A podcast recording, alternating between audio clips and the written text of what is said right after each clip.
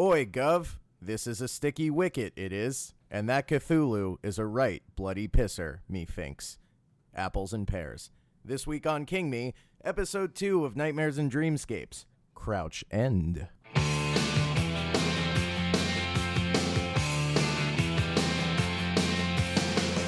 the October with the steamboats, ancient goblins, and wallows. Uh, King Me. Um. Oh, that's right, King Me. Yes, I had almost forgotten King Me, baby. Welcome to the King Me program. The official is the official Stephen King movie podcast, the official podcast of Kinging Me. Also, this week, the official podcast of um switching over from coffee to tea. I am Dan Gagliardi. Yeah, yeah. And who are you? Uh, I'm Rob Avon. you son of a ah. Hello, Rob. Um, I, I that Man, I that was like, intro it was real. At, it's also. Oh yeah, No. go ahead. um, apples and pears. What Apples and pears, baby. you said that last week too? Is that like an actual Cockney Yeah. uh, slang? Rhyming slang. It's a yeah, it is. It's for stairs. That's how stupid British people are. I don't. Oh man, I won't. I I will Yeah. never understand that. I wish I did. It's um, it's a bad idea. You know. Well, okay, so that's not fair because like. You know, we do a lot of uh, strained wordplay on this show too, so it's a real pot calling the kettle black situation. Um, man, also, quick apology. I was like all the way out of breath that whole intro, as though I didn't know we were starting. I was just as though I had run into the house because you guys were waiting for me to do that. Um, I I gotta apologize, and I do. Oh, good. A- If you apology here's an accepted. idea, maybe I could have. Thank you, and maybe I could afford a an inhaler, you know, to help me with my breathing. If only you would go to our Patreon and support us, uh, uh, by clicking through to that in the show notes. Yeah. Five dollars or more gets you access to our bonus content. Yeah, or if you if you don't have five dollars to donate, that's fine. If you want to donate one dollar, uh, that would be greatly Mm-hmm. appreciated also, and we'll give you a little shout out on King Me. Um, and if We'll say hello. hello, and and if you don't have either one For of those, if you don't have five or one dollars, um, just Mm-hmm. you know, uh, just head on over to iTunes and uh, rate that bitch. You know, Yes. Well, if you don't, if if you don't have, uh, oh, is this? Are we doing rate that bitch? yeah, we're doing rate that bitch. All right. Welcome to rate that bitch. Uh, this week it's um, it's uh, Madeleine Albright. Just the first person I thought of. What do you Oh. rate her? Oh, definitely uh, an eight point five. Out of fifteen. hey, in my opinion, that Albright is all right. Let's give it up for Madeleine Albright. this has been rate that bitch. It sounded like you said that I'm not even gonna rate her. yeah, that's good. It sounded like I said she was alt right. Yeah, everything is alt right, and that's Yeah. all right. um. Mm-hmm. You heard it here, folks. Uh. All right. This is. All right, This is well, this already week, off uh, off to a terrible start, so we should bring our guest in. Mm-hmm. Well, it feels like we passed through a fin spot, mate. Oh. Doesn't it? Sure does. Uh, all right, so this week, uh, episode two of Nightmares and Dreamscapes, uh, titled "Crouch End," uh, and here to discuss it with us, well, uh, friend of the show, friend of uh, friend of us as people. Uh, Yep. Uh, what else? What else can you say about this guy that I haven't already said? Um, he is a uh, he's he's our our resident uh, hip hop expert, I think.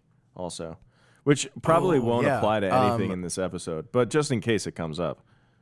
Um, Oh, we could do some. I'm sure we could strain some Yeah. logic. um, it's Yeah. uh, it's Angelo Gingerelli. What's going on, guys? Happy to be here. Angelo. How are you? oh, happy to have you. Pretty good, man. How you guys doing? Uh, we're good. Uh, Not great. Dan could be better. I don't know. Can't we all at the I end of the could day? be better. Yeah, yeah. I guess I more meant I could be doing better right now at this. right. Th- like he's been at it for two years now, and you would think, but no. You guys know nope. the show two Somehow, yeah, it's just I- a. if I think so, right? Oh, yeah. Yeah, remember? Yeah, we did like a, a, Yeah. a, a end of the year wrap up last year, Right. so it's been at least Yeah, oh, it's man. got to be about two years now. Are we gonna do another end of the year wrap up? We're gonna have to, All right. Well, and maybe we bring back rate that bitch, everyone's favorite segment. yeah. All right. this is all. This all checks out, right? Fantastic. yeah, yeah, yeah, yeah. Um, um, so So okay. what? Um. Before we talk about this, uh, this episode, right? Um, Angelo, what is your, what is your relationship with Stephen King? Fucking deal. What's what's your fucking deal? All right. Um, um, Yeah, we're, yeah.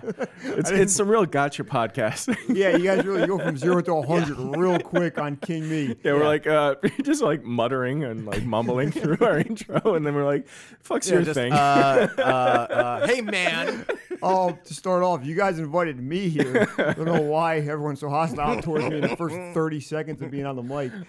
Oh, I I don't have almost any background with Stephen King. Okay. You guys, two years into the show, obviously are Stephen Get King out. scholars. I am the complete opposite of that. I know his greatest hits from the movies. Like I've Right. seen The Green Mile, Shawshank Redemption. Uh, I saw The Shining. But beyond that, and the the level of like you know short-lived miniseries breakdown we're doing today, Yeah. Except for you guys sending me this file and allowing me to watch this episode of Nightmare and Dreamscapes, Yeah. I know almost nothing about Stephen King. okay, good. Um, perfect. I wanna- I was I was really hoping you were gonna be like, I've only seen Stephen King's greatest hits. You know, The Green Mile, Shawshank Redemption, Dolores Claiborne. So I mostly I know him as a dramaturg. yeah, Um, yeah, and then like, uh, Yeah, he writes he writes poignant drama films, right? yeah. and as far as the horror stuff, just like personally, I'm not a huge fan of horror movies. Okay. So like, even even growing up, a bunch of my friends were going to see like Saw Seven. I would go. Yeah. But I wouldn't like try to watch the previous six to get ready for it. Yeah, You know, you're like I know. you're like I don't like horror, but I like friendship. So let's I just like Nights Out of the House, like Yeah. everybody else, friendship and Nights Out of the House. Sure, So yeah. yeah, my, my horror Now, background in it- general is very limited, and I like to read. I read a lot of books, but Stephen King books seem like such massive undertakings. Yeah. I've never got into the reading side of it either. Yeah, I, I lent you a I- uh, Grant Morrison book, and you you ha- you gave it back to me like a few days later, and you were like, "It was a good book." I was like, "I don't know how you did that so fast." I am a I'm a very good reader for a graduate of the Toms River Regional School System. Yeah. I'm a very good reader. good job. A shout Um, out to the I will say, school system. as far as Stephen King books go, you can you just like yeah. Um, I guess uh, if it ain't broke, don't fix it is the lesson yeah, here. Um, doing great. But as far as Stephen King books go, you can they are like super long, but you chew through them pretty quickly. They're not uh, dense; they're very plotty, so it just kind of moves right along. Yeah. Uh, but also, we don't talk about the books here. We are expressly forbidden Yeah. to talk about the books. We've gotten cease and desist letters from Big Book, You don't want beef with big books. Um, the Bible, the Catholic Yeah, with- Church has sent us cease and with desist. Catholic, with the Catholic Church and uh, and Penguin and publishing. Um, That's right. all right, so you've seen like Hey, a in handful a lot of ways, Stephen priests King look like movies. penguins. Right. I've seen the, the hits. I've seen the, the, The greatest hits, hits, right. and more the, the drama hits than the horror hits, I guess. But I have a, I have a question because I, I researched this a little bit when you guys asked me to come on, which I definitely appreciate. But uh, who who is his intended fan base? Like the show we watched, and we're gonna obviously break down at length in a minute here. Who is this for? Like who is watching everything? Who's a Stephen King head? Can you guys explain that to me? No, I can't. Um, no, you know what? I think I- I, I, we we've kind of touched on this before. I think we maybe on like smaller episodes gone into it, but like Stephen King has like uh, he we we we were talking about this Angelo before we started recording, and Dan, I swear to God, 2018, we're gonna start recording Oh earlier. Okay. This is gonna be our year. This is gonna be our year. I want you to. Maybe we just leave it rolling. Yeah, that, that's right. Just don't turn the mics off ever. Um, Mm-hmm, no, but it- he he had like the greatest hits early on, right? So like the first movie was Carrie, which a lot of people like. Then the, uh, the what was it Salem's Lot, then like The Shining was early on, and then like through the '80s, it was just like every year I had like two or three like Stephen King movies coming out, and people were just like '80s was like a huge time for horror movies in general, and then like the quality started dipping off, and they were still making the movies, and you could always kind of tell when it's going to be like a kind of shitty one because they make it like Stephen King's whatever. So like Stephen King's Tommy Knockers because like Stephen King's name sells. and and and those Yeah. Tommy Knockers really sell too. Stephen too. King's Tommy Knockers is not what it sounds like. By the So way, you guys are trying to say for when new you're listeners. marketing a film, Stephen King is a bigger name than Tommy Knockers. That's right. Nobody's gonna recognize those Tommy Knockers. well, that's not a guy's name. There's, there's not a guy named Tommy Knockers. Unfortunately, there's no man named Just the fat guy from the neighborhood. um, yeah. So, but then like, so then there's like dips in quality, right? But then there'll be like every I don't know. It, the the time frame is getting shorter, but it's like every like five to eight years, there's one movie that's a Stephen King adaptation that's fucking great. Okay. Like reaches that gr- level of greatness, like The Shawshank Redemption, where like people are just like, "That's an incredible movie," right? So like, Yes, and then sell. Right. like like the movie Cell with Rob, uh, what's uh um John, John Cusack, Cusack. and Sam Jackson. Wait, there's a movie called Cell. Yeah, it's from last year. It's I think S E L L or C. I guess. I guess- C E L L, like a cell phone. See, as in Gotcha. cellular Yeah. There's also- telephone, i- is there as a in called- they're turning us into The zombies. Remember Cell. The Cell with Jennifer Lopez. Yes. I remember liking that back in the Yeah, day. yeah. Yeah. They cut up a horse. Yeah, I'm not sure Like, if it holds up now. But I remember liking it. Oh, Dan, you would love it. Oh, this. Sh- oh well, yeah. Uh, long longtime fans of the show may remember the horse Punisher. no, the, the Uh, horse mangler. Oh, Mangler, that's right. I- yeah. I kind of like I like the horse Punisher too, though. That's, that's on Netflix now. Yeah. Also, a, hor- a horse calls a guy to lose his family, so he wears a skull t-shirt and just runs around shooting horses. the, the last episode, the Monmouth The- I racetrack.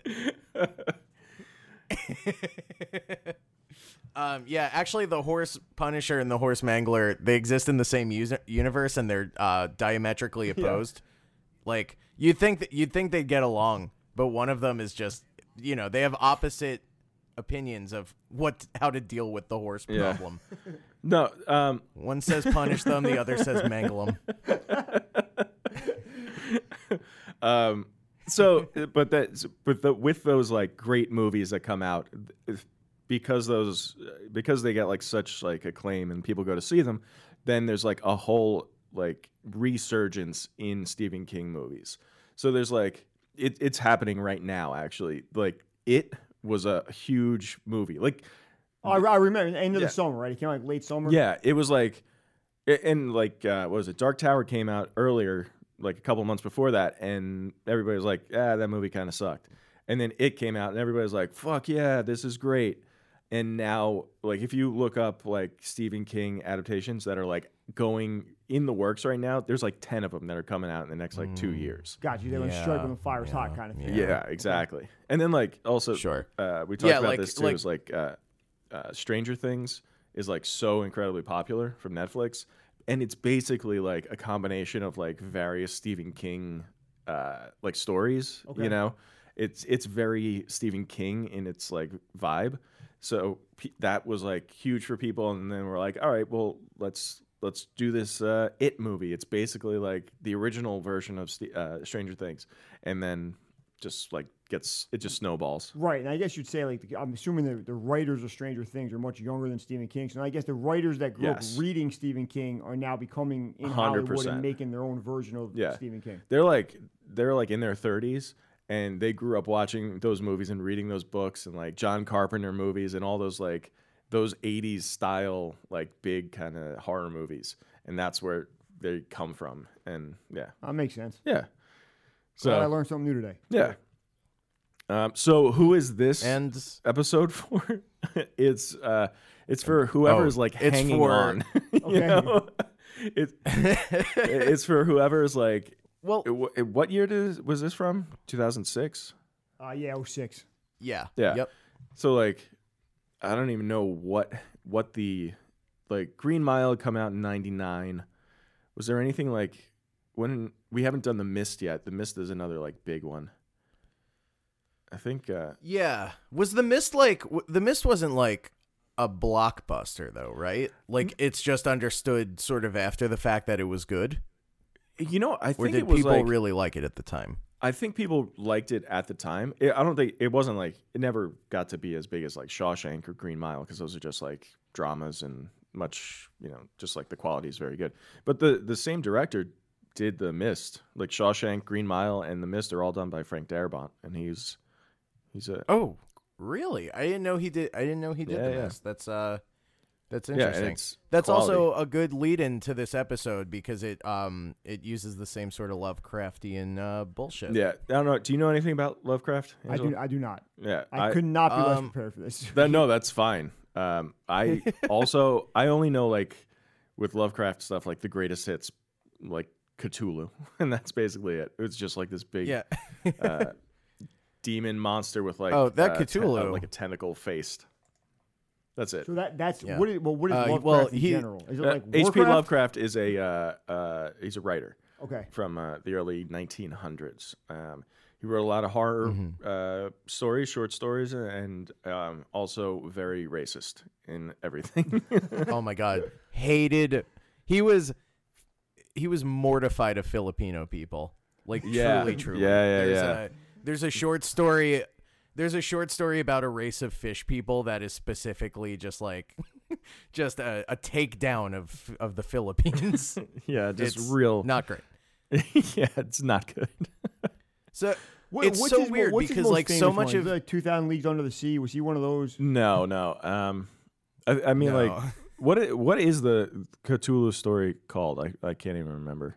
I I right, honestly we'll- don't we'll know. look that up. Um, But that's like the the biggest one. Fair enough. Hey, is Yeah. this a Lovecraft podcast or a Stephen King podcast? Remind me, because I'm, you know, seems like it's a more of a Lovecraft podcast at this point. Um, Um, but yeah, so it's it Lovecraft like that. The fact that he was so racist always kind of boggled my mind, just because like his horror fixation is with like like very cosmic existential shit. So he had like this sort of big galaxy brain approach to horror, but also he was terrified of like he'd cross the street for a Filipino guy. right. It's fucked up. Super Um, fucked up. Yeah, it was fucked up. So Uh, it the the story is called Call of the Cthulhu. Um, so. oh, Oh no! Oh no! I'm sorry. Yeah, I, that- I fucked that up already. How the hell am I gonna remember that? All right. You know what, guys? this is a Stephen King podcast. All right, let's let's get down to fucking brass tacks here. Um, Let's do it. Um, where we we find ourselves in merry old England. yeah. So uh, last week uh, we talked about pornography, and uh, before that though we did episode one of Nightmares and Dreamscapes. Um, and Mm. yeah, we're we're back at it. It's a Yeah, last week we talked about pornography. This we this week we're talking about characters who desperately wish they were in pornography. These are just the horniest fucking people. oh my god, so Claire fucking- Forlani yeah. is trying to fuck. Yeah. the whole time. the whole time, even at the end. Very the weird. The whole time. yeah. Mm-hmm. She's like, wait, what'd you say the cat's name was? Lonnie? I'm gonna fuck that cat. um, Hey, okay, Yeah. so yeah, uh, this episode stars Claire Forlani, um, Eion Bailey, uh, a bunch of nobodies. yeah, Claire Forlani, uh, you may know from Mallrats and perhaps nothing Yeah, else. uh, she yeah, Mallrats, and um, she's in Meet Joe Black, the Brad Pitt movie where Okay. he plays um, Death himself. Death right? himself. Joe Yeah. Black. I feel like Claire, Claire Forlani is a name that I think is a much bigger actress than she really is. Yes. Like, it's like I've heard her name enough times. When I hear it now, I'm like, oh, Claire Forlani's in this, and like I don't really know who she is beyond Yeah. Mallrats and now this that we watched today. I I can I always confuse her and um what- I forget the girl's name, the woman's name. It's like Vera something. She's the mom on Bates Motel. You know that? Fuck. Oh, is that I think is it like a long Vera Italian name? Formiga? yeah, it's like it is like like- Formaggio or something Vermi- like that. Vermigli or something. Ver- Yeah, yeah, yeah. Formiga. Vera Vermi- Farmiga. Vera Farmiga. Yeah, yeah, Uh, see, guys, we got there. Yeah. We know way more about Vera Farmiga than we do about uh, H.P. Lovecraft All right, so far. let's. Uh, what what is this? What what the fuck did we watch here, Dan? I honestly, it comes and goes. It feels like uh, the way it's shot. It looks the whole thing looks like an opening credit sequence, just like the filters Yeah. that they use. Um, so okay, to set it up, uh, Claire Forlani uh plays Doris Freeman. Eion Bailey plays Lonnie Freeman. So you could say that Claire Forlani plays a Claire for Lonnie. Anyway, Eh, Nicely done. Steven. Stephen King. um, so they play. They're like a newlywed couple. They're on their honeymoon in England. Um, the the opening, like the very first, one of the first things you see in this episode. Oh wait, no, there's that thing at the beginning where she's in the police station. So we start in medias Right. res, the technique of the ancient Greek poet Homer. I which is my I hate that technique so much. Like taking Oh, so you're you're- too you're- good for you're ruining Homer. everything. Yeah. Yeah, it's not. It's not great. Yeah, though, uh, you ever see the movie Swordfish with uh, John Travolta and uh, Halle Berry's tits? W- way back in the day. Yeah. Yeah, yeah. um, that was the first movie where she, she like it was a big deal. Like she she got I think two million dollars to uh, to show her boobs in that movie. Um, A million per tit. that's right, and that and that was the joke of the time. um, Oh no, I wasn't aware. I was a boy. but that movie opens with like um, this this bomb exploding like a, it's a vest bomb and it's filled with all these ball bearings and it just like it's one of those um, matrix style like camera shots like goes around in a circle and it's the like 360 thing. yeah, yeah, and it's like the most interesting interesting thing that happens in the whole fucking movie. And they they front load it, and then you're watching the rest of the movie, and you're like, this blows. Like, why am I? Everything's downhill after the first three minutes. Yeah, you you've ruined that scene for me now. That would have been amazing. An hour Wait, into this so you feel Yeah, I feel like. so you feel that I feel like her being in the the, in- same as that? No, I just feel like I don't don't ruin the ending for me. Like don't tell me that she like made it out okay and all this stuff. Like give me give me some suspense. Yeah, like I, especially on a show like Yeah. this, where it's an anthology. Yeah. Like, say if it's if it's a series, you kind of know the main character's not dying in episode two, right? Well, But this if is it's not a- yeah, right. If it's exactly. an anthology, yes. she could theoretically not make it out, right? Because Right. the next episode she doesn't have to be in it. Yes. That's true. So Yeah. don't All don't- right, Don't fine. do that. Uh, real quick, we kind of skipped over the intro to Nightmares and Dreamscapes in general. The opening credits. Yeah, I I don't know if you guys remember, but like ten years ago, that intro would have been the most TBS thing ever. Like if I didn't know this was on TBS, two seconds like, this is definitely a TBS show. that, and it was like it wasn't necessarily bad, Right. but there's people doing YouTube videos in their basement now that have better production values than TBS did ten years ago. Yes. Um, they, well, For once the show gets yeah. going, it's not that bad. But I just think they put nothing into that that intro. Yeah. No, I yeah, I agree with that. Well, that. it's That's- like it reminded me. It reminds me of the Kingdom Hospital opening credits, which is just like spooky imagery for a few minutes, and like I feel like they're both going for like they look. It's the style of opening credits that like prestige TV uses now. Oh. like yeah. it's got a very HBO vibe to Yeah, it. you're right. Like that's what they're going Yeah, for. it's like the guys at HBO Um, saw they're this failing. on TBS They're and go, falling we could do far this better, it." right? We Right, could do it better right. now, Game of Thrones or whatever it might be. yeah, Yeah. Mm-hmm. Um exactly. yeah, uh, this so okay, so Claire Forlani and Lonnie um they go uh they're are they like newlyweds? Is that They, they weirdly don't get into Yeah, it, and also it might be their honeymoon, but he's clearly got business in England. That's why, because Right. the whole thing to get the ball rolling is you got to go to a business meeting in the Oh, is that- End, right? Um I just assumed it was a honeymoon because again, they're just always trying to fuck the entire time.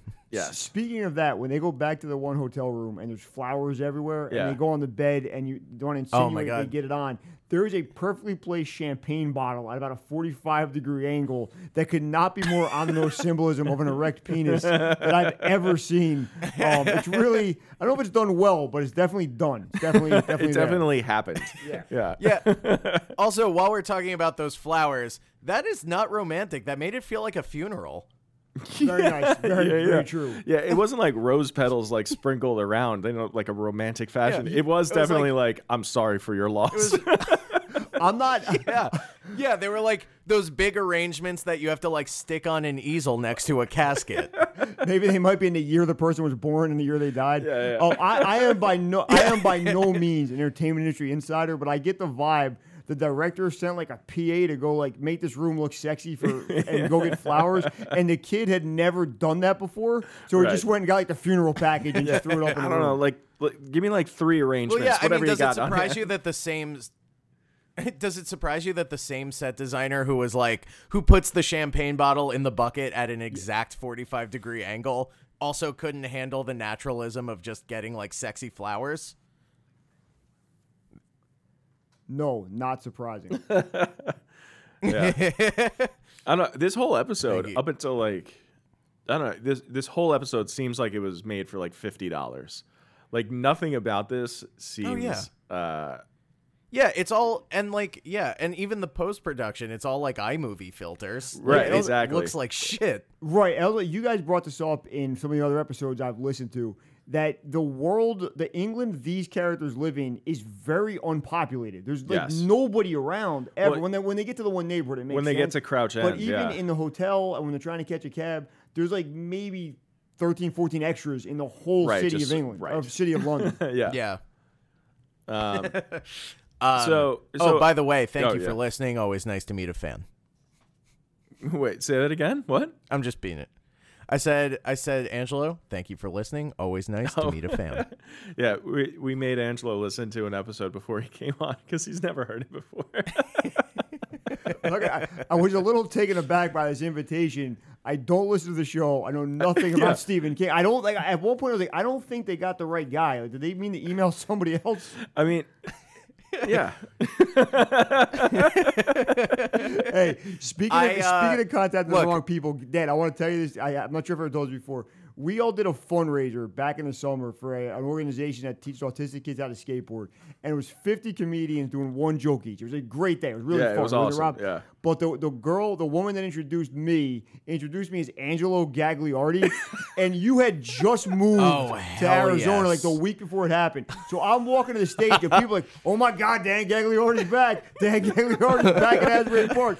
And I get I get to the mic, and everybody hates me. They're like, "Who is this kid that thinks he's being Dan Gagliardi?" Um, Dan's back and he changed his name to Angelo. That's Yeah. great for him. and, uh, to I ended up- D'Angelo.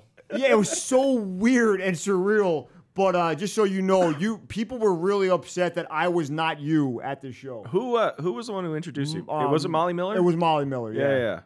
Shout out to Molly Miller for not knowing who Angelo Yeah, is. that tracks. How's it going, Molly? um, yeah. Well, thank you for helping both rip off the band-aid of my departure and snuffing out my legacy. Uh, so, all right. So we talked about this uh, a little bit. Uh, Lonnie has a business meeting, and uh, so in between this couple uh, fucking, they uh, they're like, all right, let's take care of some business. And they they get in a a, a London taxi, and uh, well, wait, okay. Um, before we get to Well, they go to get in a Yeah, they taxi. go to get in a taxi. and- and uh, um, the first guy that they talk to is the Jamaican guy, which yeah, And Oh. Lonnie is not happy that there's a Jamaican cab driver because he asked them, and then he goes back to, to the girl to uh, Claire Filani, and she's like, "What happened?" He's like, "Couldn't understand him through that accent and all that reggae music." yeah, Um, super racist guy. Yeah, and like, this, this isn't from the 1950s or even the Lovecraft era. This happened in 2006. Right. Um, like, Yeah. why is Stephen King and CBS so anti-Jamaican people? Yeah, he was. Uh, I, yeah, they he was like a real they Adrian really went Brody out of their way. it. Went all Mel Gibson on This guy. was This gets our um, every episode we hand out a respect my neck award, and uh, this week it goes to the Jamaican cabbie. um, it was it was decidedly not Irie, not a Uh. fan. Yeah, um, I did write that down, and I was like kind of hoping to get a parade of just like I was hoping for like ten cabs of other stereotypes. Which would which would have been amazing if every Like, cab uh, was just a different ethnicity yeah. and this guy Lonnie just hating on them. What what I will say is much as we Couldn't under- what's that? Go ahead, Dan. Oh, I was just gonna say couldn't understand that Greek guy through his accent, and that mandolin music. An Italian cab driver couldn't drive; he was too busy eating pizza. yeah. Yeah, What- what eating will- pizza and, and plumbing things. What I, what I will well, he couldn't even. Sorry, go No, I'm ahead. just gonna say what I will say. As much as we've hated on these actors, I think as a couple they do a pretty decent job of being like the stereotypical ang- or uh, ugly American abroad. Yeah. Um, just kind of like horrible Midwesterners that Yeah. don't have any desire to mix in with where uh, the- you know respond to their surroundings. Definitely. But um, I, they're not they're not great actors, obviously. But I think if that's what they're going for. They do a pretty decent job of it, but something tells me that's not what they were going for. Yeah. Uh, so, uh, yeah. So he's like, uh, I want to go to Crouch End, and the guy's like, I, you know, I'm not going to do the accent, but you know, just imagine. A He said, accent. "Amon." Yeah, yeah. And he's like, No, I'm not going to go to Crouch End. but you know, Why don't you, Rob? Just do the Jamaican accent. oh, uh, you're setting me up. Come on. you're just. Yeah, I am. I'm gonna. I'm gonna insist that Angelo be quiet so that we can get it clean, and I'm gonna pull it, and I'm gonna hold it against you. I'm gonna show it to your employer. Uh, yeah. Um, so he, they finally get catch a cab that'll take him to Crouch End, where this meeting is taking place. Um, and the the cab driver. And the driver, the driver spends the whole ride um, doing exposition. yeah, the Uh, whole Archie. time. yeah, Archie. Yeah, okay, so- and when we say he's a cabbie, he's the most British cabbie possible. He kind of looks like Bob Hoskins. He's got on like a newsboy hat Yeah. and a vest and a shirt, and he's just all "Oi, mum." Yeah, he's you like don't uh, want to go to crowd. Yeah, it's he's like a real fake taxi driver, you know. that just knows everything about the area. Yeah. Um, I feel like it, maybe because and a rise also of- about multiple dim- like multi Dimensions. like other dimensions. yeah, he he's like this this blue collar working class stiff who's also just like, oh, I miss. There's a rift in the space time continuum in there. Oh, like my thought was too. If he knew that much about the dimensions and the Yeah. space time continuum, why is he driving a cab? Why is he not trying to get involved in it somehow? Like go and see what's out there. Because I always feel like whenever we talk about other dimensions, we think it's gonna be bad. What if it was like really cool? What if it was better than modern day Yeah. England? Like, what if it was a better place to be for him? Oh, Oi, I'm a cab driver, but I also dabble in astrophysicism.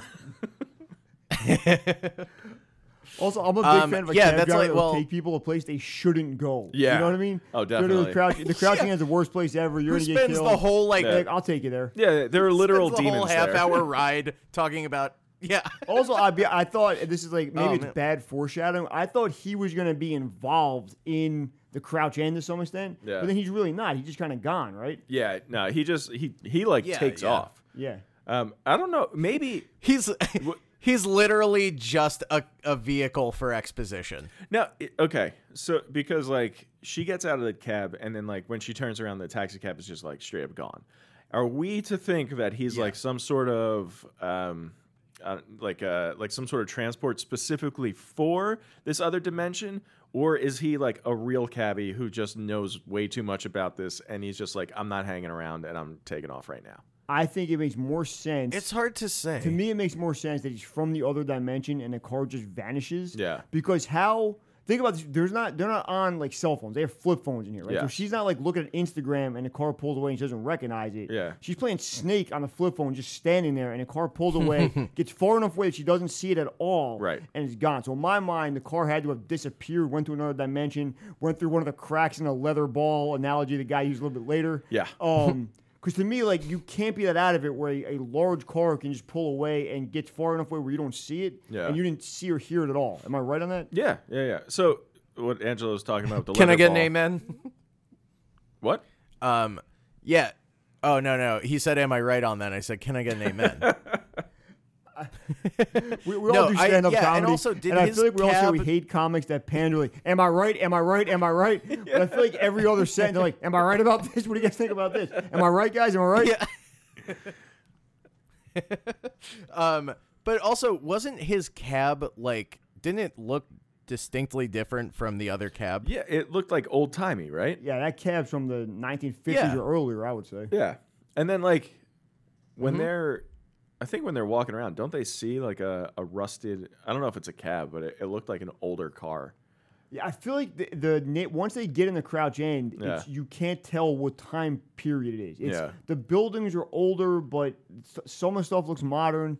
It's not like a, a neighborhood that just stopped in time one specific time. To me, the way I'm seeing it, it's Mm-hmm. just like this weird other dimension, which is like the other dimension just consists of stuff they got on set and they just put it all in one area and film it. Yeah, it well yeah, it's weird cuz like they see those well they see those bikers, right? And they look like they're like 50s greaser kind of They look to me like the Hornsberry Boys. Shout out to the Hornsberry boys. Jack Steiger's gang um, from back when he lived in Australia. Um, and then there's those those kids who they they're another uh, you know group of characters or whatever that just seem like uh, out of time. Like look at look at the, Yeah. Also, no payoff for those guys. no No explanation whatsoever, right? no There's so much that doesn't get paid off. There's also like this was the weirdest thing Uh, in the very beginning when um they're going up to their hotel room and they're in the elevator. Um, there's like a, another couple in the elevator with them, and she presses the floor for their button and then like goes to double press it just to like make sure it was pressed Yeah. all the way. And Claire Forlani screams at her not to do that because she's superstitious about pressing the button mm. twice. I don't. I thought there was going to be some some sort of payoff with her being like a superstitious person or something, but there wasn't really. No, there right? wasn't. No, I, I same thing, Dan. I expected them to get in this neighborhood and be attacked by like rabbit's foots and broken mirrors and other superstitions, and it just doesn't Yeah, really. and elevators. Right, elevators with double press buttons. Right. and it just it just kind of comes and goes. Like, there's no other mention of it. There's also one scene we skipped over real quick. Yeah. They're at I think they're at lunch or breakfast, and the phone rings, and she's like, "Don't pick it up. It's probably just business." Is there any other better reason to take a call? like what? What? It's not like it's his cousin calling to see if they can meet up for pizza later. If, you Yeah. got, if you guys got a job to do, let them let them work. Lady, you know what I mean? we we're on this trip because of this business that I'm doing. Right, you got the you got the honeymoon suite with all the funeral flower arrangements because of my job. Let me let me live. You wanted all those weird flower arrangements. I did it for you. Fuck. You wanted that wreath with a black and white photo of you with a banner that said "Rest in Peace" on it. I got you that. so yeah, they're in. they're in Crouch End. Um, uh, they're walking around. They see those those cat faced men, those greasers who. Yeah. Every other time they look at them, they look like Ron Yes. Perlman. Uh, Ron Perlman from Beauty and the Um, Beast. and then- shout out. Yes, hmm a, a bit more cattish than usual. Yeah. And then they see, then they see those fucking those two kids, those little cockney bastards. Yeah, and the one girl's Um, like, and "Oi, that- take off, Joe." I was like, "What?" Yeah, what the hell? And there's like that weird and like those weird camera things where the boy keeps yelling "sir," and every time he yells it, the camera like zooms in closer and closer to him. Yeah, I feel like that was very. That actually was What? Sorry, Dan. I didn't mean to cut you off. Go ahead, Dan. no, no. I was just gonna say that actually fucked me up a little bit. That was that was pretty jarring. I feel like that was very 90s to me, like almost like a Sega Genesis commercial. Yeah. Like they'll show a kid yelling and then do a close his mouth, yelling the same thing again. Yeah. Um, like that. It, I think that was jarring because you don't see that as much anymore. Kind of reminded me like a, like an MTV Extreme Sports jump cut kind of thing. Yeah, because it, it looks it looks dumb. yeah. Well, no, it doesn't. It doesn't work. It's just it's just something different. Yeah. Um. Okay, I get it. I'm the only one who was scared of the little boy All right. Well, with the claw hand. all right. We got we got to talk about what the fuck is going on in this episode. Let's go. Um. So the the taxi driver explains You always want to talk about what the fuck's going on in the episode.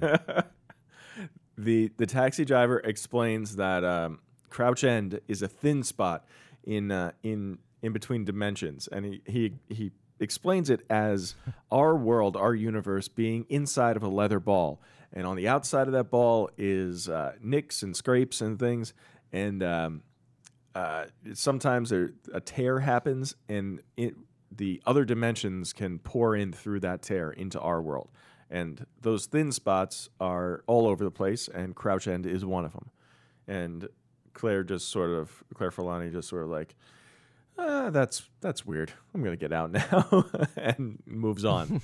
um, so then they're walking around town. He's trying to find his where this meeting is taking place, and uh, he lost his directions because there probably never was directions. Um, and so they're they're walking around. They're lost, trying to find it. And There's a part right here I don't like. okay, A- and he refuses to ask for directions. Yeah. And then she gets mad and says, What is it with guys with directions? Mm-hmm. That's got to be like the most overused, stereotypical, probably not true anymore Yeah. thing I've, I've heard. And I'm like, How does that get by? How does that make it to TV? A joke that old and, and like Yeah. cliche at this point. but I will say, ladies, don't give me directions. All right, I know where I'm going. Yeah, don't you ever tell me where I, how to get where I'm going. Let me starve in the woods. I'm a man, damn it. uh, Also, what about when he they're lost, right? And Yeah. he wants for directions. I'm gonna go in the police station, and he goes in. There's nobody there. And he just starts like walking around the police station as if he owns the police. Yeah. I can't imagine a scenario in modern day life where you would just walk around a police station with reckless abandon like that. Right. And then like and then the camera sort of like tilts up and you see that like huge like claw mark in the desk. You're like, what is happening in the Oh, yeah. crouch end here? And They, they they find this uh Crouch mansion. End Hidden Dragon. Am I right, fellas? Yeah. right. I am not. Can I get an amen?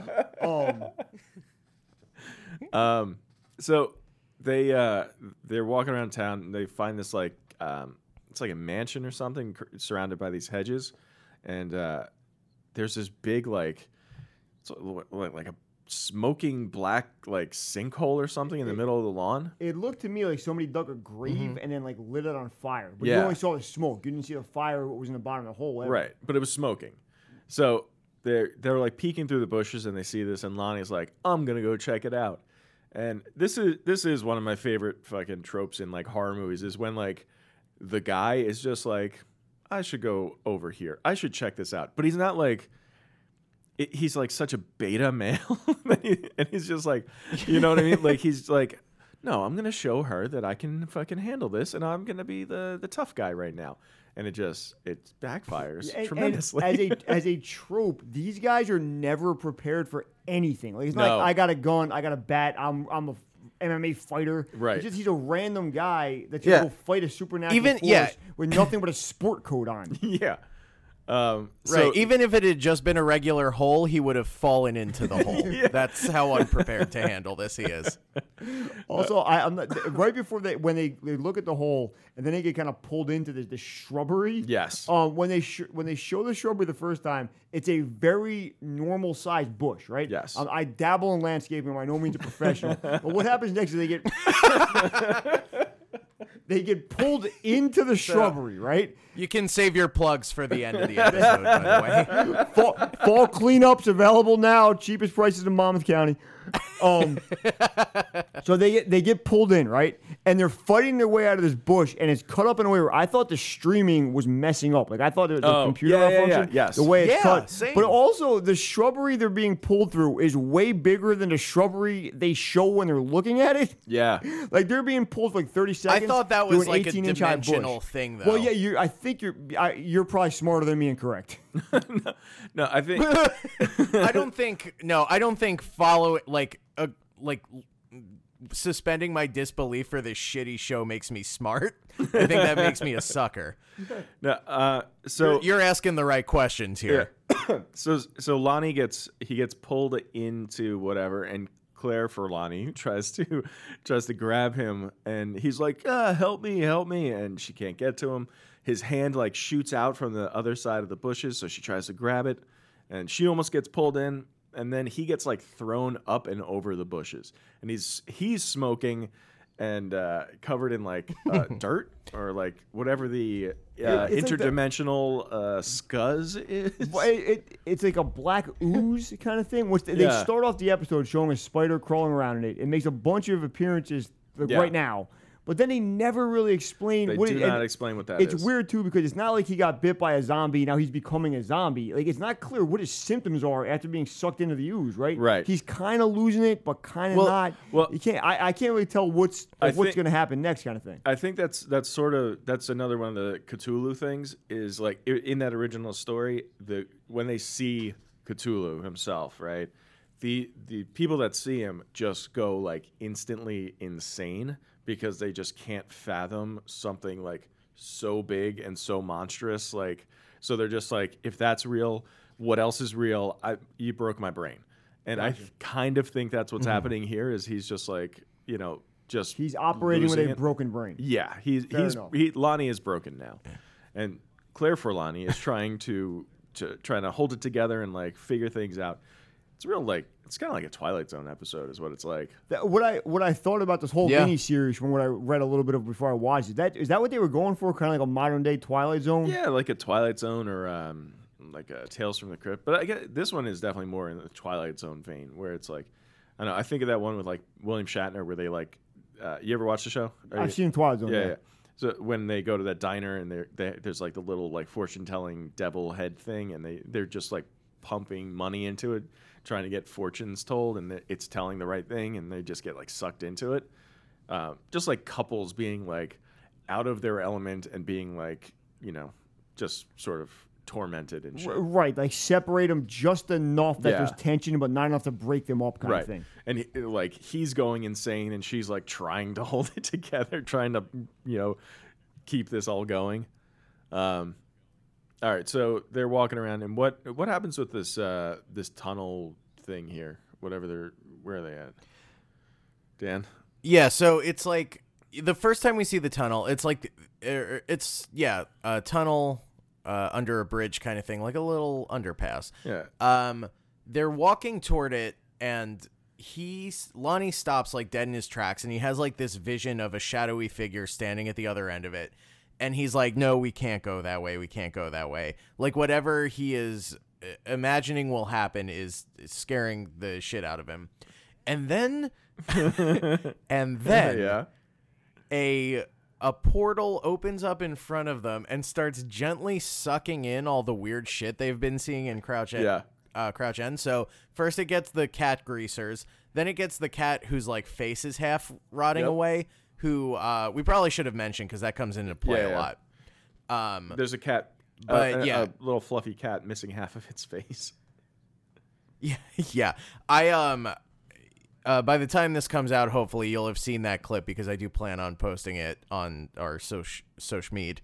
Yeah. Um. So they're standing there, and it's the effect is supposed to be like that. There's this insane tempest surrounding this portal, but they're just kind of standing there, and things are floating past them very slowly into the portal. Claire Forlani does grab onto something, but that just seems like more of a precaution than Yeah. anything, like in case things get serious. um, It's see, and then it closes up. Oh, what were you it going to say? just you, you mentioned how gradual the pull starts. Yeah. It seems like it starts so so slow. They should have just gotten further away. Like you could have just Right. jo- You- not outran. You could have out jogged that interdimensional pull. yeah. Yeah, it did. It seemed like a Yeah. like a mild to strong wind, but not you know nothing crazy. These are two two young in shape Sure, people. They right. could have got away. Like, the- the, guy kind of gave Yeah, up, thi- and look, Claire these are- grabbed a like a, a flagpole or something. Yeah, these are a couple of fucking hard bodies. They're trying. Yeah. they're trying to fuck constantly, and it's no wonder why. They could have. They could have gotten out of here no problem. totally. Um. So that happens, and then Lonnie is just still crazy. Like he doesn't seem much crazier. No, um, right. for having stared into this void. Uh, so yeah, they resume the plan. They're just going to continue trying to get out of Crouch End. They're getting more and more lost because like time doesn't function the same in this dimension, and like they're trying to like use the sun as a guide and use landmarks, and it seems like things are kind of moving around them as they move. Yeah. Uh, uh, it's it's a real Mothman prophecy situation. Like, uh, I, here well, in I, I thought it would have been cooler if they did more with that, like that the streets are moving and the street signs are changing, maybe, or they Yeah. show some of the buildings shifting around. But all we see is like 30 minutes of a couple lost in a bad neighborhood. Right. But and it, you could kind of tell, like Dan said, it's not like they can't just walk out the way they walked in. But what's happening isn't really explained either. Yeah, and it's not re- not even a bad neighborhood. Besides all this interdimensional stuff, the neighborhood very nice. True, true, true. Oh, lovely, lovely neighborhood. Yeah. Beautiful. He, I mean, Lonnie says it. He says, I love this style of architecture. right. So, um, so they're back at the tunnel, and uh, Lonnie is on the other side of it, and he he tells uh, Claire Forlani to come come meet him on the other side, right? And uh, so, like, the vision he had is now come to pass. Right. Very spooky. very spooky. And she she starts walking through the tunnel, and st- she starts going insane. And then, uh, but then she runs out. She runs out the other way and past. Um, Well, when she's in the tunnel, this giant monster puts its hand on her shoulder when she looks up at it. It's the cat. The cat just got big. oh, it's a big kitty. This is just a big old kitty cat. Who even cares? Uh, uh, for a second, I was like, wait a second. Am I watching The Sopranos? Because that's a big pussy. ah, yes. yeah, there it is. I want Angelo back.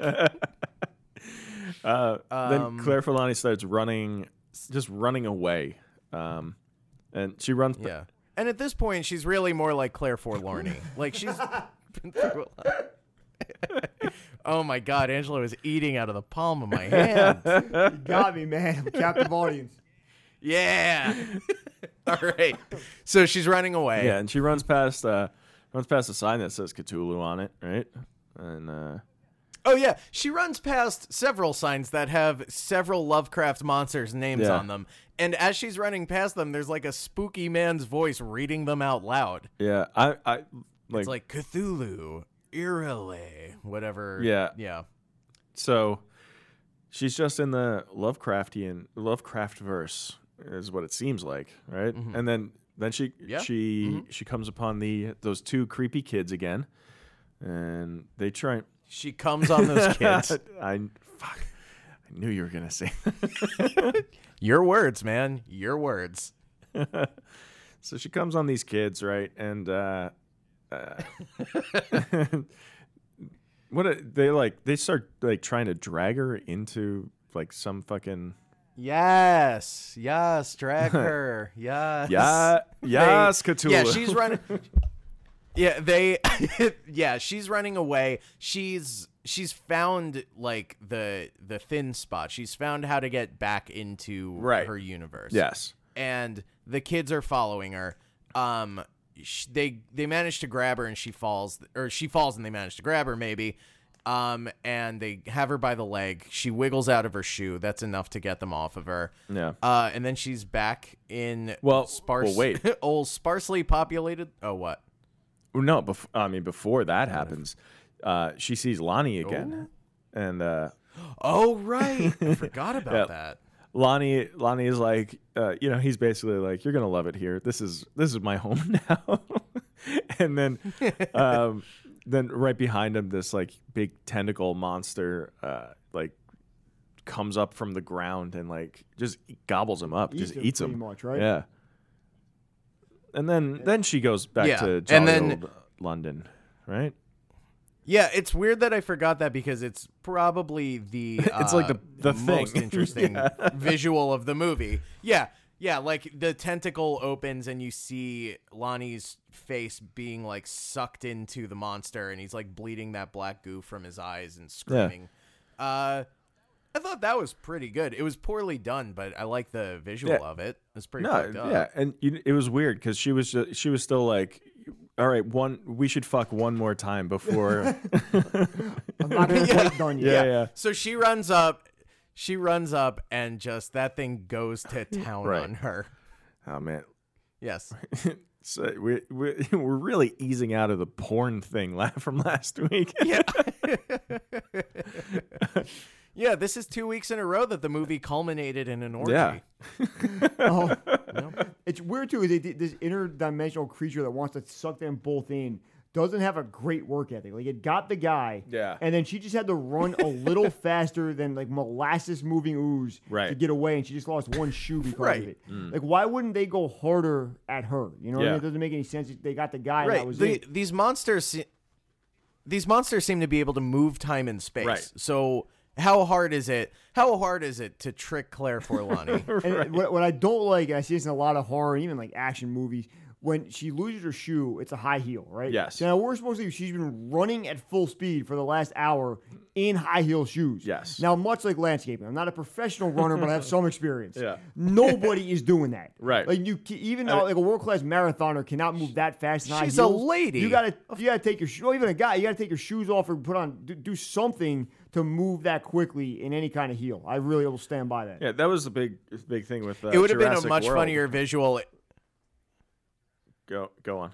Oh, what? Everyone running in heels? Yeah, every, yeah. Oh, I was just gonna say it would have been really funny if she had uh, slipped out of like a Teva or th- those shoes that look like feet, whatever those Yeah. are called, Vibrams. Well, I was gonna say they messed up a great chance for product placement if she could have taken her heels off and put on like a pair of Nikes or Adidas, and then it really, really outrun these interdimensional monsters. Yeah. um. All right. So then, so now we're back at the police station where the opening scene, and she's, you know, Well, hold on, because I do want to discuss that old couple that she comes up to, Okay. like when she first gets out of the alley. Only because, like, she's like, "Hey, uh, they uh, something got my husband in Crouch End," and they're like, "Blimey, it's happened again, oh, mom." And Oi. uh, She kind of gave him and sucks she's like, "I you need to get to a police station." yeah. um, they. She's like, "I need to get to a police station," and they're like, "All right, it's down the street. Can't miss it. Bye." yeah, you you've got it right. yeah, yeah. I mean, they're just like they're Yeah. British folk. They don't You want to seem get all right. involved. But eh, as much as that's like a British thing, I feel like that could definitely happen in America. Like if you're walking down the street in any kind of city Oh, and what you thought was a crazy person Yeah. was like you're wearing one shoe, Right. And she's like, "Oh, my husband, this and that." It just I got do eaten that. by a tentacle monster, and you're like, whoa. Yeah, I'd be like, all right, there's a police station. See you later. Like, Yeah. I, I don't think I would get involved in that myself. No. Um. So okay. So now we're back. so at the then she police goes back to the police Yeah. station and the establishing shot of the police station is someone pouring a cup of coffee and right off the bat i called bullshit we're in england babe they're not pouring cups of coffee Yeah. yeah, I like that attention to detail, Dan.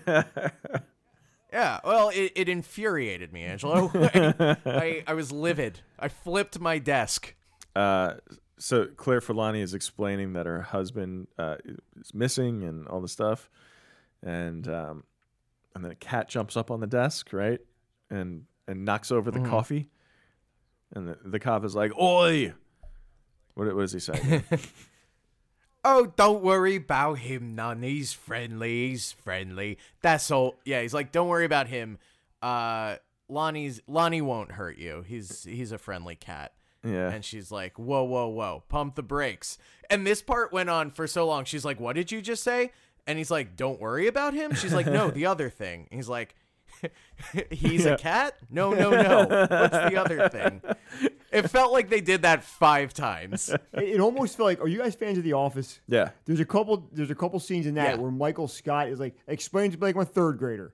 Okay, explain to me like I'm a second grader. it almost got like that. Like we need to make this point on three separate times this woman to understand what's happening. yeah, Right. And like if it had actually been something that the audience wouldn't have caught on to, then maybe you get away with that. yeah. But like, you know, we all know where it's going. Just cut to the Right. chase, please. And then they, And then she looks back at the cat and its face is all fucked up again like it was in the yeah. alley. So are we to think that that's that's Lonnie? I don't think so. I think it's just, Just a like fucking cat. I my thinking was she maybe she maybe went into like a different parallel dimension or something. Hmm. Hard to say. where Lonnie is the name of the cat and not her husband Yeah. or whatever. Yeah, very confusing. My, my first thought was Uh-huh. reincarnation. Like you get pulled in by the black ooze and a three-headed tentacle monster, and you come back as something else. Like, that's what I, I thought the first time I watched it. Could be but it. it's never mentioned anywhere else in the theater. So it's obviously me being me making inferences that maybe I shouldn't. um, but number two, why would he be reincarnated to something that already exists? Right. Like, wouldn't he be a different cat? Because this cat is already a thing in this world. And why is this cat's face so fucked up and nobody is like these cops are not addressing it? But it- I might be wrong on this. But do they see the face being messed up, or does only she see the face being messed up? Oh, I don't know.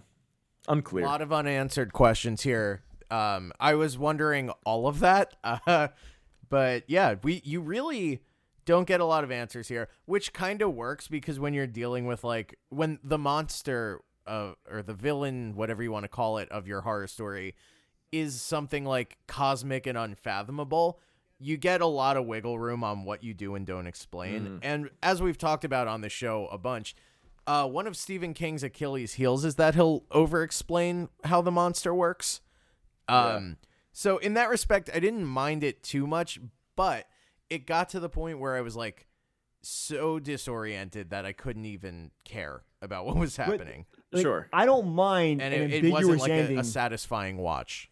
Right. I don't mind like an ambiguous ending where you watch it with your friends or significant other and you debate what you think the ending meant. You know what I mean? The problem with this is I just didn't care. Yes. Like I ended on like I had the same conversation in my head we just had three of us on the podcast and legitimately five seconds after I hit stop, I was like, I just don't care. I don't care what happened to I'm moving on to the next Yeah, thing in my day. exactly. Yeah. All right. So you want It didn't help either that they set them up as like the most unlikable people in the world. Mm. Just horny and rich and who gives a shit. totally. Yeah, like at point you're rooting for the Yeah. cat people to take them over. Right. That's right. Yeah. All right. So that's how the episode ends. Uh, uh, you want to dive into some seggy weggies? Oh, that hurts my parts. This is This oh that is- hurts my parts. oh my- uh, oh, my parts hurt. oh oh my parts. Oh my fucking parts. Um, So this is where we talk So, about you what know, uh, your least favorite part of the episode was. Um, but you knew yeah, that. you already knew that. Um, Fan of the show, Angelo Gingerelli. yeah, Angelo, what was your least favorite part? Honestly, honestly, it was the three visions they kept showing: the two kids, the three gang guys, Yeah. and the cat. I just thought they were like meant to be very disturbing and stick with you, and then they just didn't. Like it was like, why don't you show me something else? Or, Yeah. or I, I just didn't think they worked very well. Right. Um, and then I, I didn't really like the Mm-hmm. couple at all. Like, I, didn't, I didn't really want either one of them to get out of, of Yeah. uh, crouch, what, crouch, Crouch Ends. End. I just wasn't. I didn't care that much. So when you're- made it out or not. so you're like, I don't like the monsters or the main characters. right. I, so I wasn't a huge so fan your least favorite part was watching the episode. Stephen King in general. right. I thought it. Did, well, no, actually, by process of elimination, your favorite part will be the Jamaican cabbie. well, I, th- I thought it gave me a very good idea of what modern day London is like. Yeah. I feel like I don't have to travel there now because I got a good feel for him from this episode, and uh, that's that's all I really Yeah. needed out of this. all right. Great. Perfect. Dan, what was Yeah, your this uh, was what, this was paid for by the London Board of Tourism. Dan, uh, what what hurt your What was parts? my um I you know, not to piggyback too much, but I think okay, for me it's either the way Lonnie plays crazy as just like a simpering man Ugh, boy. Yeah. Um, where it's like, you promised you'd help me. Um, but also, I think more than that, uh, the cat, because of the fact that the way the the effect was overlaid on its face, it's like Yeah. a computer, like a CGI, uh, bad face. Yep. Um, it, it, it was like the first time they show it, it's not placed correctly. Like it's a little. I know. off. It's like yeah. Like I am not for cruelty to animals, in and it's any not like capacity, right? moving But you could the do cat better than itself. this. Well, yeah. No, you should you should be able to like I don't know put prosthetics on a cat or something. Yeah, it's it seems like they just put no effort Yeah. into CGI whatsoever. Yeah. Um, I I really hated Yeah. like the uh, like the bad camera work. Okay. Like when when she's trapped in the uh, like the bushes or whatever, that whole thing, and then when they're out when that portal is sucking things up, that like they zoom in on Lonnie like five times. I I, I just I don't like the zooming. I, I don't like it. It's I, I just don't like that. it, it's jarring and it looks yeah, like Lonnie shit. had a really bad. He had like a really bad harrowed face Yeah. too. Like, uh, yeah. Um. Also, the director of this, Mark Haber. Um, you know, TNT must have liked this episode because he'd go on to direct 14 episodes of Rizzoli and Isles. Hey. Wow. That's a that's a real Yeah, great so- sh- uh, crime procedural. Yeah. I mean, uh, Rizzoli and Isles. Show truly has Um, everything. I, I'm actually I don't I've never seen Rizzoli Isles, but I'm a rabid New York Islanders hockey fan. Oh. And I've been saying for the last like ten years there should be some kind of mashup of like Rizzoli and New York Isles. That's a short team. Like bring them out to center ice. Rizzoli and put the- Islanders, like a Right, like a put the Scooby coaches on the show. I, I just think neither the Islanders or Rizzoli and Isles did what they could have done with that name. They I think it could have been so much more. Like. Rizzoli and Isles night at the game. Neither of those. Neither of those really have anything to lose by trying it because who gives a shit about the Islanders? Right, it's the third, it's the least most popular hockey team in the area's least popular sport. Right. And a show that I think's been on for a while, but no one admits to watching. yeah, it, it has like twelve seasons, but Yeah. nobody's seen an episode of it. Like somebody's Yeah. watching this. Um, This is just yeah, it's uh it's the Shazam effect or whatever the fuck. what's the shiz? Oh, the Mandela, Mandela- effect. yeah, yeah, they yeah, like the to call Mandela it. effect. Yeah, yeah, yeah, yeah. Um, all right, Um, let's uh, let's move on. let's uh, let's do it. This is Danny. This is Um, shining no. moments. Shining moments, of course. Uh, we're, we're gonna go around and discuss our favorite parts of the episode. Angelo, do you have it in you to pick a favorite part? I part? do, and I hate to admit that my favorite part was the same as Lonnie's favorite part. that I the neighborhood looked kind of cool. Like I thought the architecture, and just as something to look at, it looked okay to me. Yeah. Um. So that was my my favorite thing. All right, Dan, what was your uh, You're- what was yeah, your you're shining real- moment?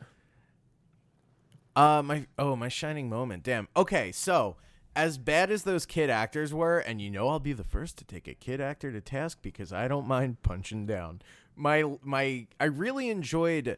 I thought the prosthetic on the kid's hand was a really nice touch. It was like a subtle, fucked up kind of thing that like Yeah. it felt foreboding without actually being anything that you could recognize. Sure. Um, so I just thought I thought that was good costuming or whatever of you know prosthetics, makeup, whatever you would call it. Um, yeah, I thought that was a nice touch. All right. Um, I I liked when Lonnie got fucking eaten because at that point I was fucking done with this guy. he was fucking, Fair yeah. enough. Yeah, I was. What a drip. Yeah. Oh, I, I really liked his line though. Um, I think it was right after the uh the thing with the shrubbery when uh after they've run away and he's like, "Where's my jacket?" And she's like, "You threw your jacket away. It was covered in goo." And he's like, "Oh man, I like that jacket. It, it matched my pants." I'm also is- I'm that's just also a funny thing she- to say about a funny suit. line. I'm also a funny. I'm a fan of when she slaps him when he's hysterical. Yeah. because like I, got- I don't like domestic Yeah, violence, but in this slap. case, you're like, finally, somebody Yeah. slapped Lonnie. That that does seem like a like almost like a like a callback or something to uh like 50s style movies where like but it, like the genders are reversed because like in those like early movies they would like the women would be hysterical and somebody would have to slap them to get them to Which- think straight you know Which, as we know, is Yeah. the only way to deal with a hysterical person. Yeah. To physically assault them. yeah if somebody's losing their mind definitely beat them Yeah, yeah if so, if someone's fragile, yeah, take a hand to him, please. So, I'll give uh, you a Rob, reason to panic. What's your shining moment? yeah it's like uh, oh my knee hurts uh, and then they slap him in the face now your face hurts you're not thinking about your knee it's bas- it's like that mentality also, in all I the- helped in you. all these movies, including this one, the man or woman is losing their mind, is being completely rational. Like if you were trapped in this neighborhood with this ooze and these cats and these, these biker gangs, you should be losing your mind. right Right. Why is she not losing her Yeah. mind? Is it because oh, because she didn't go through the the head? She didn't look into the the hole Yeah, in she the didn't ground? look into the void, and the void did not look back. like I'm a pretty level-headed guy, but I've bad. lost my mind over way less than this. yeah. Oh my god, yeah, I was in yeah like traffic. Oh yeah. Start- Oh, just start don't even get from me my eyes. started Rob, what's your on shining traffic. um. What what shines for you, my man? Uh. No, when Lonnie gets eaten. Uh. That's uh. Oh, that's right. You did say that. Yeah, yeah. Let, That's how I. You know what? We've been we've been riffing so so hard for so long. I forgot. I lost touch with my roots. All right. Well, with Um, that out of the way, I think it's time to talk about King tropes. In the book I'm working on now, there's a spooky monster. this is King Uh, tropes. Uh, so Angelo, if you uh, basically we're gonna talk about things we've seen in other Stephen King stories. So if you if anything from The Green Mile, any story elements seem to have made its way into here, or Shawshank, um, please feel free to shout them out. Um, I'm gonna I'm gonna start off. I'm gonna say uh, spooky cat, foreboding Oh cat. yes, foreboding cat. Um, al- uh, hedges that um that attack people. That's from uh the Oh, the- problem the Shining, hedges. Uh, the Shining miniseries Yeah. from the nineties. Um, Uh, uh, there's has have we had like a a King Lovecraft thing yet? there, uh, there has to be right. Come on.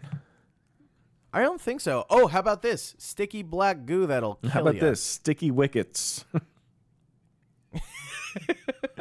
Um, Bliney Gov, that's a King trope. um, that part where uh, Claire Forlani crawled through a river of shit and came out clean on the other side. Oh yeah. that part where she gets out and she says, "Quick, I need to go to oh fuck, I forget the name of the town in Mexico. Never mind. yeah. Um, huh. Uh, I think that well, I- like interdimensional kind of stuff. That's kind of like the Langoliers, right? Like when they go through a rip Yeah, in like time sure. and shit. Um, Mhm. mm, greasers. Uh, that's on. about it though. This is oh oh my god, yeah. How the fuck and cat people? Let's not forget Yeah, cat and people. cat people. Yeah. So yeah, greasers is like a thing that comes. I up in love that he made time for of his- greasers in this. Yeah. In this is like the 80s or 90s. Um, Yeah. where greasers weren't even a thing, man. You're right. No, it, all of his stories they have a greaser in it. Yeah.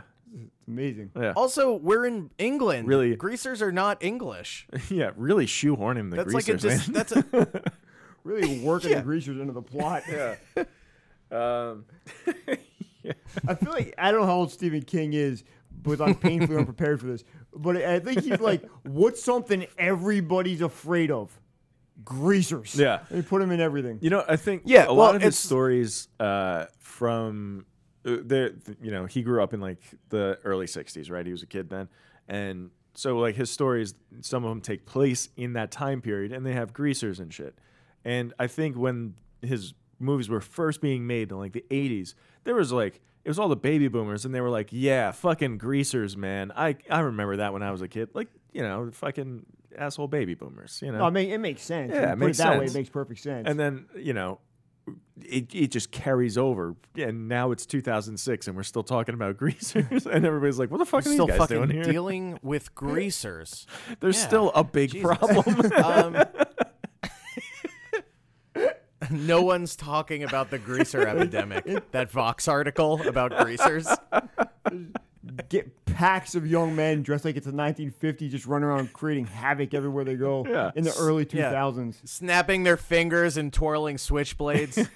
it's hell on earth.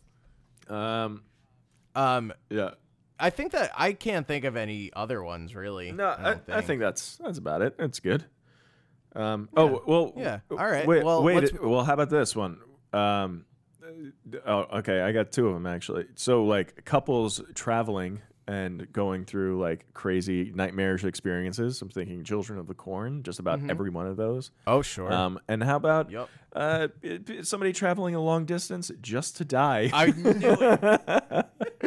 yeah. Couldn't get me while I was at home. Yeah, Angelo, time and time again, we've seen characters travel great distances, and the second they get there, they just die. Yeah. And, like, not even just in this sort of thing where it's like, yeah, the story is that they're traveling, and then uh, one of them dies because it's a horror story.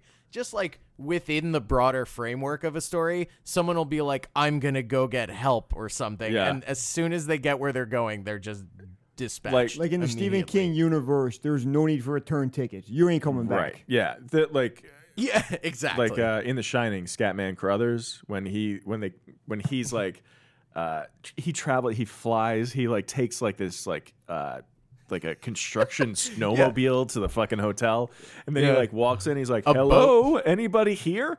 And immediately gets an axe to the chest, and like you're like, "Wow, that was he he flew across the country just to die." Um, that happens Let this like be that a lesson scenario. to anyone thinking about trying. yeah, that kind of thing happens do like it. Almost all the time in these uh, stories. Okay. Yeah. Nice. Um, all right. So um, we should um, we should talk about uh, where was Slimer?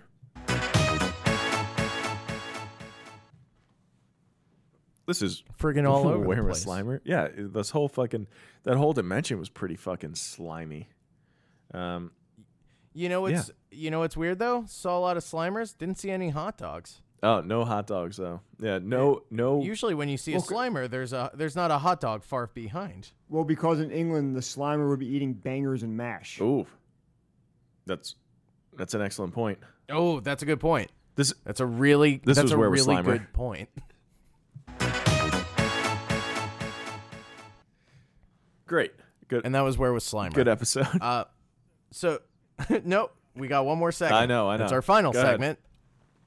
I am I am DB. They just cheated us! This isn't fair! Who this is IMDb, where we compare our opinion of the movie against the average user score on IMDb.com.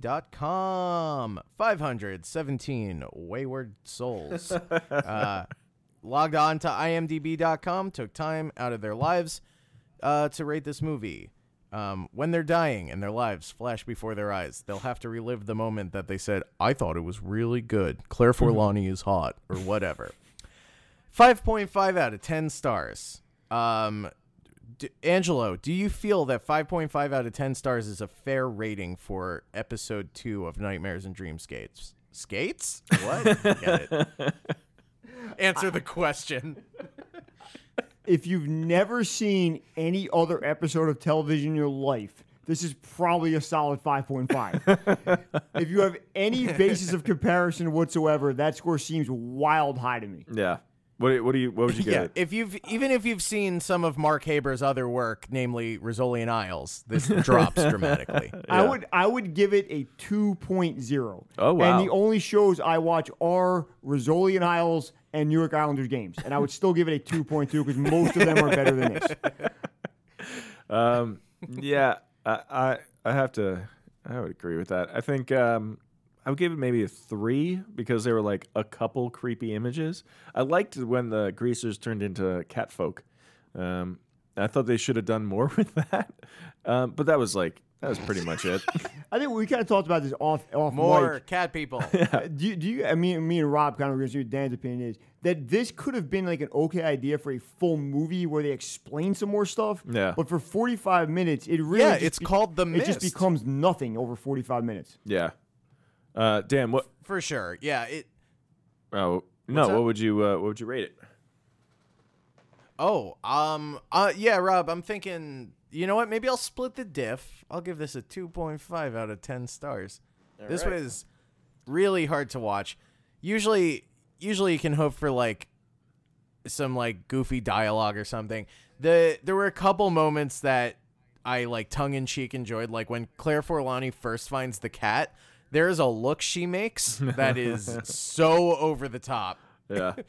um and like just little stuff like that made it bearable but i would i could not recommend this to an enemy in good conscience Dude, real quick, uh, how was the first episode of this anthology? Was it better, worse? What do you guys think about episode number one? I I liked the first it was way more Yeah, fun the first one is it has William Hurt, and uh, there's no dialogue throughout the whole thing, and he kills a toy maker, and the toys he, he gets a, a package of army men sent to him, like the little green army men, and they come to life and they start attacking him in his apartment, and yeah, that's like the whole So episode. the whole episode is him fighting army men Yeah. uh so yeah comparatively it's more inventive it's just like it, it's a a much bigger swing to take Right. it, it was a lot more fun. yeah, uh, we you get why they let off with that Do one you guys have a guest on that one? we had Mark.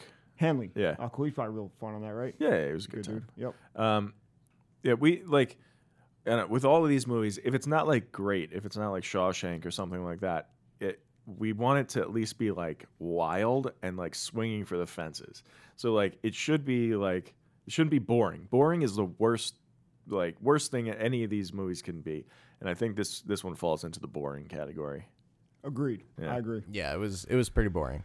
All right. So Um, and That's yeah, it. that does it for IMDb, which means that does it for the episode. Show's Uh. Angelo, Yes, Dan. oh, sorry for talking over. I just want to say thank you for coming on the show. Oh, thank you for having me, man. Good to talk to you again. Is there anything you'd like to plug? Uh, light landscaping, etc. Uh, well, landscaping, running, hockey fandom, Rizzoli Isles fandom. uh, seriously, check out uh, the old episodes of Brazilian Isles. They really hold up. that DVD box set will make a great gift for anybody on your list this holiday season. Um, a couple of things I'll plug real quick. If you listen to how painfully ignorant of Stephen King I am, and you're a rabid Stephen King fan and want more of this Stephen King ignorance, you can follow me on all social media, Mr. Fifth Round. That's MR, the number five, T H R O U N D. That's Twitter, Instagram, Facebook, just my real name, Angelo Gingerelli. And then the next thing I have coming on to end off 2017, I don't know when it's going to air, but I feel it's kind of going to be talked about well into the future, so it will be evergreen for you guys. I have writ- I have written a play based on the Tommy Cheeseballs episode of MTV True Life. Uh, your your co-host Rob Avon is playing one of my roommates. I'm playing Tommy Cheeseballs, and I got the six or seven most talented comedians from the Asbury Park scene to play roles in it, and we're doing that on Thursday, December 14th at JR's in Seaside Heights, aka the home of Tommy Cheeseballs, and it's probably the most all in committed thing I've ever done. As far as this will be either one of the best nights of my life or a massive disaster that will knock me out of the comedy game forever. And I'm just, I pushed those chips in the middle of the table, and now we're going to see what happens at JR's on December 14th. yeah, he's all in. I am. He's got. I'm so. he he he bought a gun just in case. one a single bullet. Either I'm, co- um, either I'm coming back home a triumphant conqueror, or I'm not coming back home at all. Oh, or you'll be in seaside so you can just walk into the ocean if it doesn't go well. um, and that that's gonna be uh, that's this Thursday. That's in two days after this this episode comes out. Right, so, that'll be December 14th. Awesome. And uh, just guys, if, if too late, you can't come to that one. The goal for me personally is to keep doing this in the future. Try to do more table reads based on New Jersey-based reality TV shows um, as we move forward through 2018 and beyond. So hopefully this becomes a thing. And Dan, next time you're in town, you're definitely welcome. To, I'll write a part for you and get you in something as soon as I can. Oh, absolutely. I would love that. Um, so uh, this is December 14th, once again. Um, Mr. Fifth Round on all social media. Um, what do we have to plug? Well, we'll plug the Patreon. We talked Yeah. about it a little bit at the beginning. Um, and when I Last say a little week, bit, we uh, did the full pitch. Yeah. Last week we watched uh, Blue Velvet. This coming week we we watched Spawn. This this whole month we're doing uh, Mari- our our series is called Mario Bros Brothers, and we're talking about uh, the movie Super Mario Brothers. Uh, that's the last movie in the series, and then we're we're doing a Dennis Hopper movie, Blue Velvet, uh, John Leguizamo, Spawn, and then uh, Who Framed Roger Rabbit is Bob Hoskins. I could not love that idea Yes. anymore. Yeah. I would just jump on Patreon and they'd take all of my money. That's it. I like all those three movies. And I've been hearing about that Mario Bros. movie my whole life. Never actually seen it, but apparently it's one of the worst movies ever made. Right? Truly terrible. it's fucking, it's in absolutely insane. Yeah. Cannot recommend it enough. so uh, Um, so yeah, you can get that by uh, clicking the link in our uh, show notes. Um, and five bucks a month will get you access not just to these episodes, but all of the backlog episodes. Uh, before this series, we did a series called Wall to Wall Carpenter, where we discussed every single John Carpenter directed film. Uh, so if you're a John Carpenter fan, uh, it's a great place to hear you boys talk about him. Um, Rob, do you have anything independently of the show that you would like to No, plug? I'm going to be in Angelo's show this Thursday, so come check that out. okay. And uh, that's it. Uh, that's it, baby. All right. Uh, so next week, next week we'll be doing episode three of Nightmares and Dreamscapes. Uh, that's Umney's last case. right. It's called Umney's. Last Is Case. that right? Yeah. Who is the guest on that Yep. going to be? Do you guys know? Um, Uh, don't know yet. We'll get somebody. we do, but we won't tell. Yeah. Um, All right. Uh, oh, and William H Macy's in that yeah, one. Yeah, he plays so Umney. Got that to look forward to. Yeah, yeah, fantastic stuff. All right. Um, so so yeah, until uh, next uh, week, that'll until be next week. Um, I'm Dan Uh, I'm Rob And I am Angelo. Gagliardi. Avon. Uh, Steve. Stephen King. Stephen King. Uh,